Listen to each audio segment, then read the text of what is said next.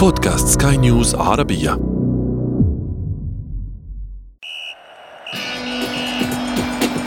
أثير الكرة.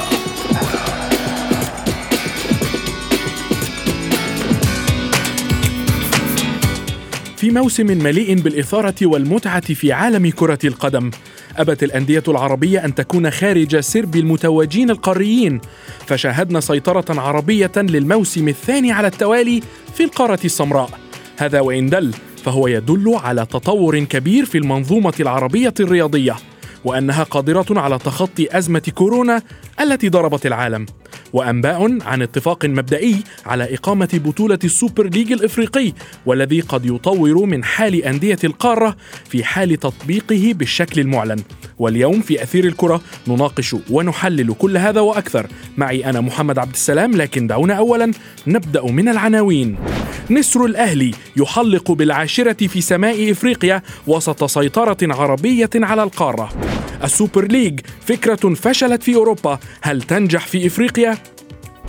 وفي فقرة ما لا تعرفونه عن كرة القدم نكشف لكم صاحب فكرة إنشاء النادي الأهلي المصري.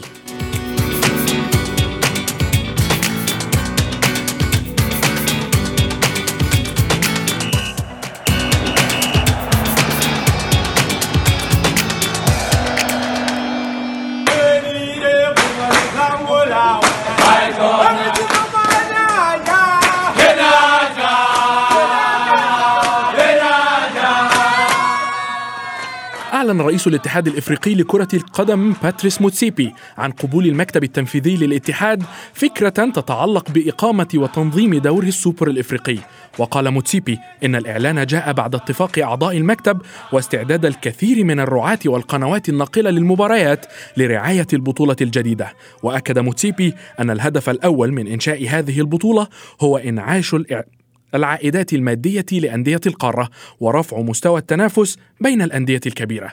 للحديث أكثر بشأن بطولة دوري السوبر الإفريقي والتعرف عليها ينضم إلينا الصحفي الرياضي يوسف الشاطر. يوسف بطولة جديدة الهدف منها هو الارتقاء بكرة القدم الإفريقية وزيادة عائدات أندية القارة.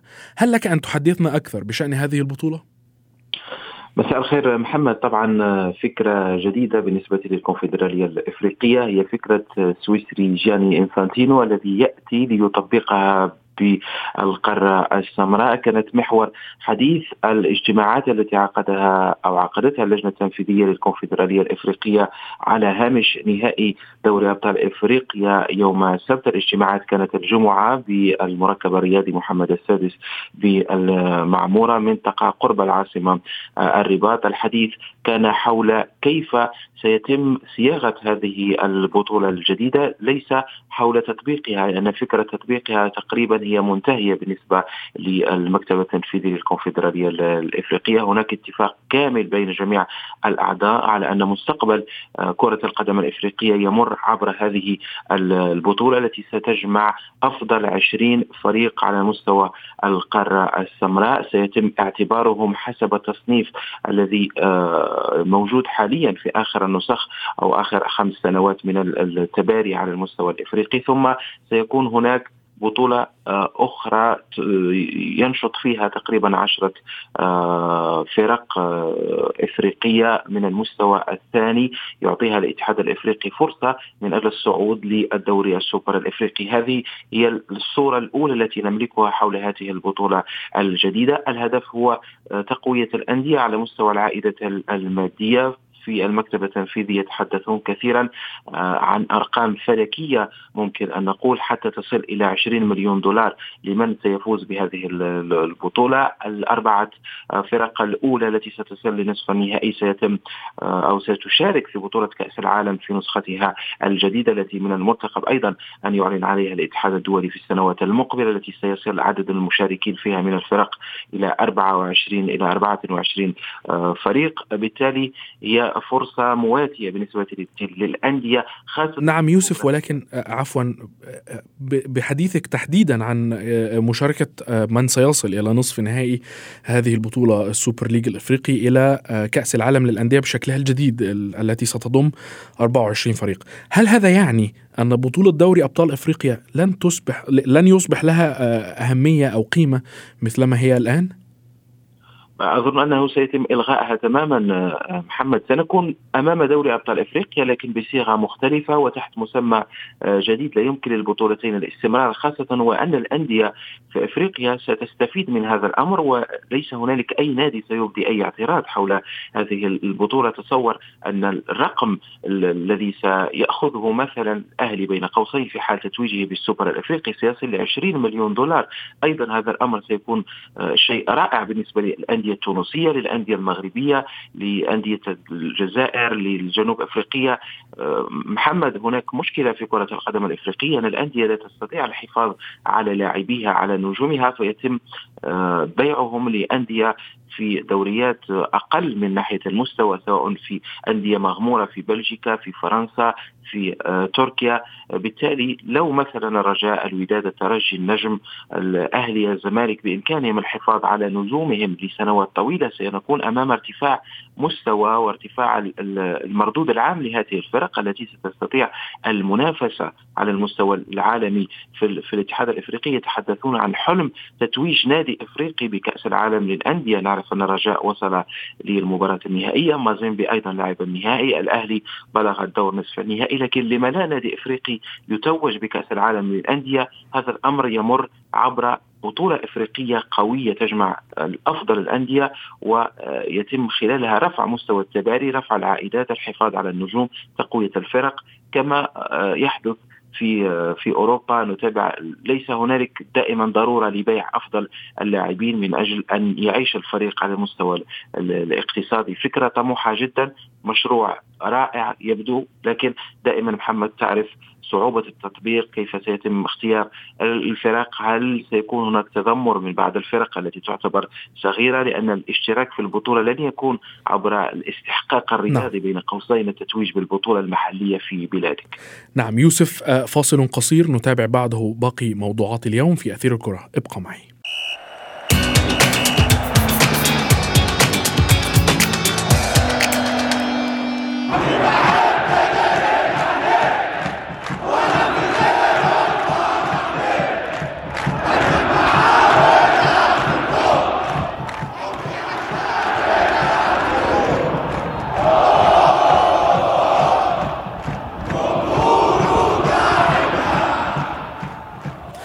مرحبا بكم مستمعينا مرة أخرى. نذكر بالموضوع الرئيسي لهذه الحلقة حيث أعلن رئيس الاتحاد الإفريقي لكرة القدم باتريس موتسيبي عن قبول المكتب التنفيذي للاتحاد فكرة إقامة وتنظيم دوري السوبر الإفريقي. وينضم إلينا الآن الصحفي الرياضي أمير صادق. مرحبا أمير كنا نتحدث منذ قليل بشأن هذه البطولة. ولكن ما هو ما هو ما هي معلوماتك حتى الآن بشأن هذه البطولة أمير؟ آه، مرحبا محمد. آه، ربما يعني تحدثت عن اعتماد الكاف برئاسة السيد إدريس آه، موتسيبي لهذه البطولة بشكل رسمي. يعني المؤكد أو ما لدي من معلومات هو أن الاتحاد الأفريقي لكرة القدم قد أعلن قبل قليل بينما نحن نتحدث عن نتائج آه، اجتماع اللجنة التنفيذية التي عقدت في آه، المغرب ويعني أسفرت عن عدة قرارات هامه من بينها اعتماد هذه البطولة الوليدة أو التي يتبناها الكاف من أجل مثلما يروج أو مثلما يعني يؤكد دائما السيد موتسيبي في مختلف المناسبات أنها الهدف منها هي دعم موارد الاتحاد الأفريقي وتنمية آه، وتطوير اللعبة في القارة السمراء وأنها ستدر دخلا آه، كبيرا ليس فقط للأندية أو الاتحادات التي تمثل ستكون ممثلة بالأندية الكبرى المشاركة في هذه البطولة لكن أيضا لمختلف الاتحادات. هكذا قال وهكذا أكد السيد موتسيبي وأكد أيضا أن أحمد ولد يحيى سيكون هو آه، المسؤول عن هذه البطولة. عن تنظيم هذه البطولة بالفعل. وأكد أيضا أن ستكون له آه، يعني كل الصلاحيات وكل الدعم الفني لكي آه، تنجح هذه الفكرة والتي ربما يعني نجد أنها كانت قيد التنفيذ أو يعني فكرة يعني مشروع لتنفيذها على مستوى قارة أوروبا ولكن آه، اصطدمت برفض كبير من الاتحاد الأوروبي آه، لكرة القدم آه، ويعني ما أسفر عن أو ما ترتب من خلافات بعد ذلك ولكن يراهن الجنوب أفريقي باتريس موتسيبي على أن الفكرة ستكون مختلفة تماما عن فكرة الدوري السوبر الأوروبي يعني سيتلافى أي يعني أمور تؤدي إلى عدم نجاح هذه البطولة بل أيضا سيل لعاب الكثير من الأندية وليس فقط الأندية الكبرى بان سيكون لها دور عندما أشار أو ألمح إلى أن هناك سيكون هناك نظام تصفيات فبالتالي يتيح لهذه الأندية أن آه، تكون لها فرصة المشاركة وليس فقط نخبة الأندية في القارة السمراء وأيضا وعد الأندية التي آه، ستتطور أو ستصل إلى المستوى التنافسي بأن تجد لنفسها مكانا. اليوم نتحدث عن على سبيل المثال بطولة دوري أبطال أفريقيا والكونفدرالية. نجد بعض الأندية التي بدأت أن يعني تجد لأنفسها مكانا في يعني ما بين الصفوه وما بين الأدوار النهائية يعني على سبيل المثال كايزر تشيفز لم يكن آه، يعني في في الحسبان أن يصل إلى النهائي النسخة الماضية من دوري الأبطال رغم خسارته أمام النادي الأهلي بثلاثية ولكن وأيضا آه، فريق مثل سيمبا التنزاني تطور بشكل كبير بل أن طموحاته هو أن يفوز باللقب مستقبلا آه، هكذا تؤكد باربرا جونزاليس رئيسة النادي وأيضا العديد من الأندية التي يعني بدأت أن يكون لها شأن في القارة السمراء نعم. فبالتالي عندما نتحدث عن بطولة وليدة قد تفيد هذه الأندية على مستوى المداخيل وعلى مستوى آه، آه، المادي فأعتقد أن الجميع سيسعى لإنجاح هذه الفكرة وليس فقط الاتحاد الأفريقي آه، كراعي أو كمظلة لهذه البطولة. نعم يوسف أمير تحدث عن فشل الفكرة فكرة السوبر ليج في أوروبا كما نعلم ولكن برأيك ما الذي يرجح نجاح هذه الفكرة في إفريقيا على عكس ما حدث في أوروبا؟ الاتحاد الإفريقي هو من يتبنى المشروع والاتحاد الدولي عبر رئيسه جاني إنفانتينو هو صاحب الفكرة عكس ما حدث في أوروبا أن المبادرة جاءت من الأندية وهي من أرادت خلق بطولة جديدة لا تتبع للاتحاد الأوروبي لكرة القدم. هنا العكس الاتحاد الإفريقي هو من يريد ترسيم هذه البطولة وهو من يسهر على نجاحها. الأندية ليس أمامها سوى أن توافق لأنها لا تملك بديل. وأيضا كرة القدم الإفريقية تختلف كثيرا عن كرة القدم الأوروبية. الأندية في إفريقيا يختلفون عن الأندية الأوروبية لأن هناك فارق شاسع في الإمكانيات. الأمر الذي يجعل ان المصلحة الأولى للأندية في إفريقيا هو ارتفاع وتيرة المنافسة وارتفاع العائدات المالية من أجل أن تستطيع هذه الفرق أن تعيش وأن تنافس على مستوى آه، عالي، بالتالي أمر نجاح السوبر ليج في إفريقيا هو شبه مفروغ منه لأن هذه لأن الأمر يأتي من الاتحاد الإفريقي وليس على هوى الأندية ربما عبرها وبالتالي ندخل في صراع بين الاتحاد الإفريقي والأندية الإفريقية محمد.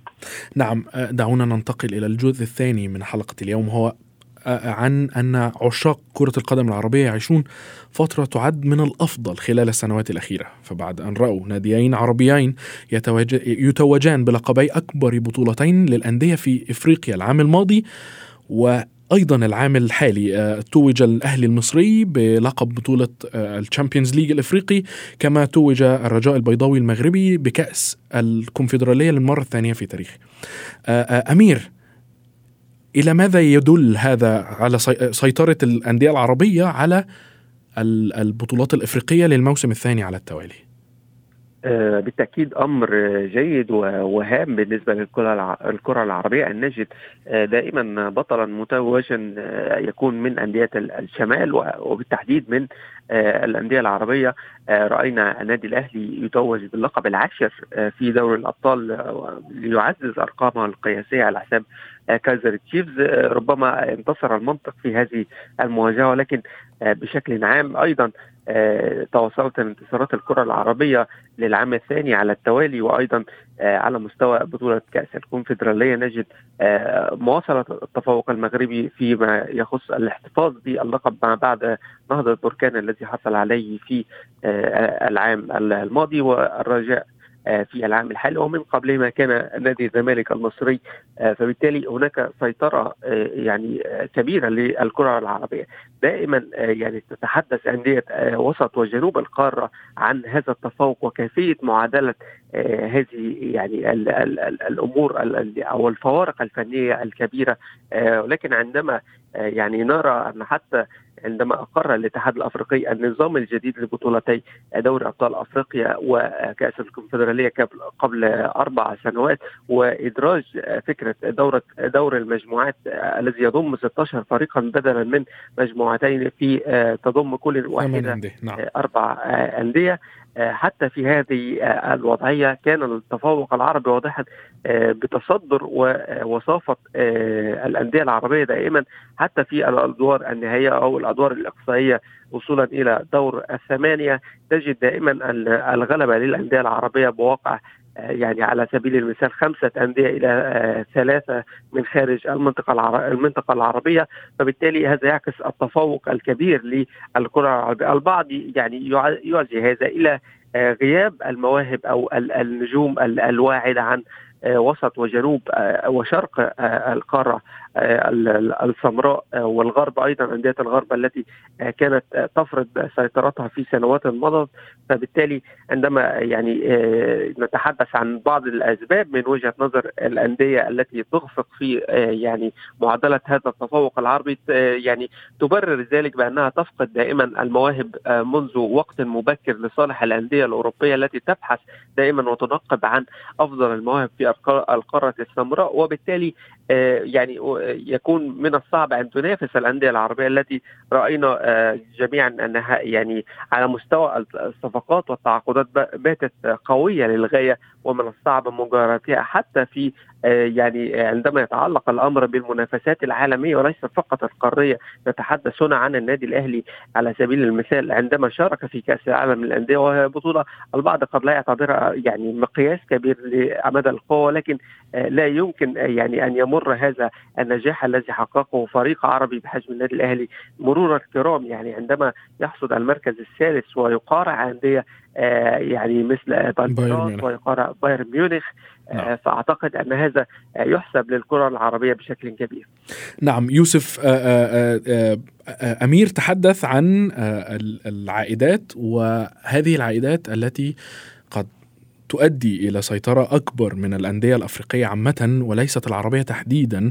وهذا هو ما كنا نتحدث عنه وما ستفعله بطولة السوبر ليج. هل تعتقد أن الأزمة الحقيقية للأندية الأفريقية في المجمل وليست العربية فقط هي المدخول المادي؟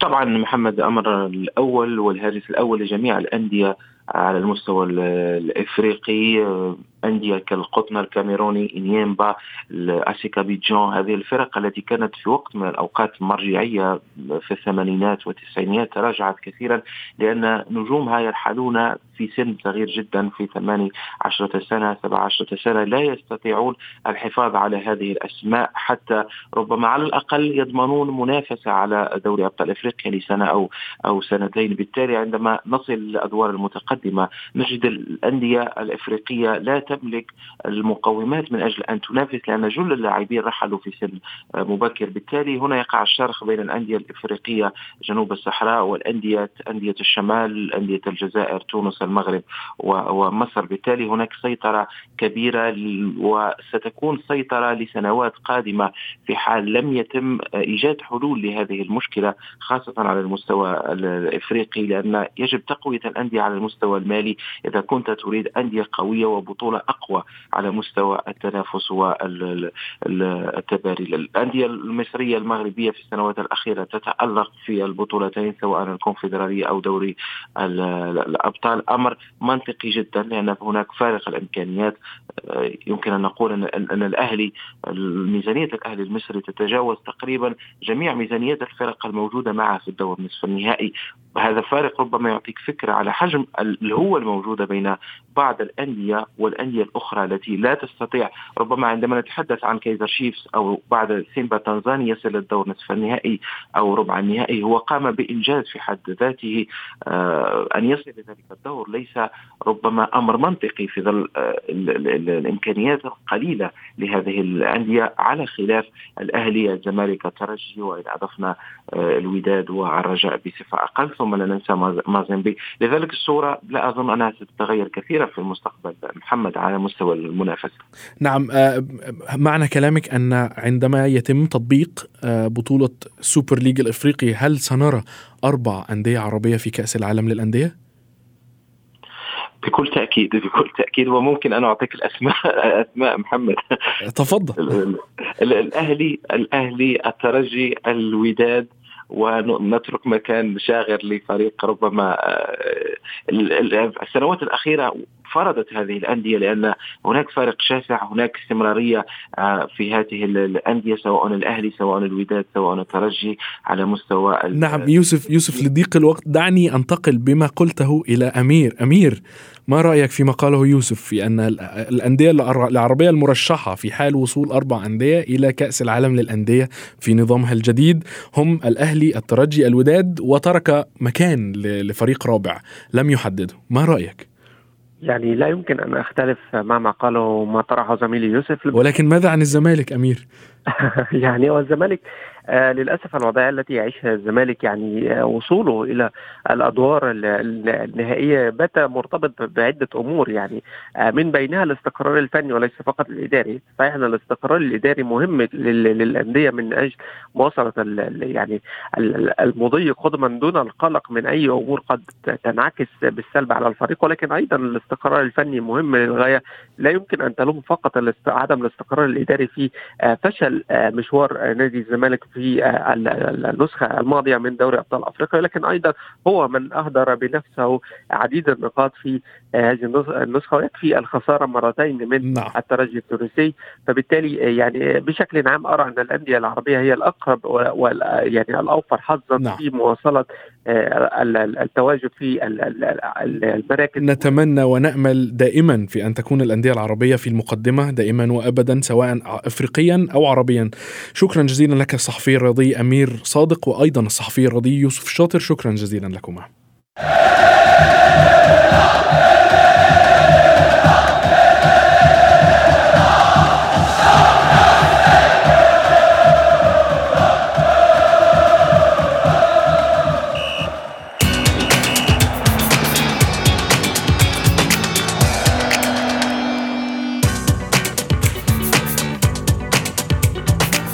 وصلنا إلى فقرة ما لا تعرفونه عن كرة القدم. وفيها نكشف لكم بمناسبة المباراة المرتقبة بين النادي الأهلي المصري ونادي الرجاء البيضاوي المغربي في كأس السوبر الإفريقي لعام 2021 صاحب فكرة إنشاء نادي الشياطين الحمر. وسبب الربط هنا بين هذه المباراة والشخصية المشار إليها هو أنه مصري من أصل مغربي. نعم عزيزي المستمع فصاحب فكرة إنشاء النادي الأهلي هو عمر لطفي بيك المحامي والحقوق المصري من أصل مغربي وهو أيضا أحد رواد الحركة التعاونية في العالم. وقد عرض فكرة تأسيس النادي على عدد من الشخصيات البارزة في مصر أمثال مصطفى كامل وطلعت حرب. وجاءت الفكرة في ذهن عمر لطفي بك خلال رئاسته نادي طلبة المدارس العليا عام 1905 ووجد أن هؤلاء الطلبة بحاجة إلى ناد رياضي يجمعهم لقضاء أوقات الفراغ وممارسة الرياضة. فقام بعرض الفكرة على أصدقائه وعلى رأسهم مصطفى كامل ليتم بعد ذلك تأسيس النادي الأهلي عام 1907 واعتبر هذا النادي أول ناد للمصريين في مصر. وصلنا وإياكم إلى صافرة النهاية من حلقة اليوم. انتظرونا في حلقات جديدة. كنت معكم أنا محمد عبد السلام. إلى اللقاء.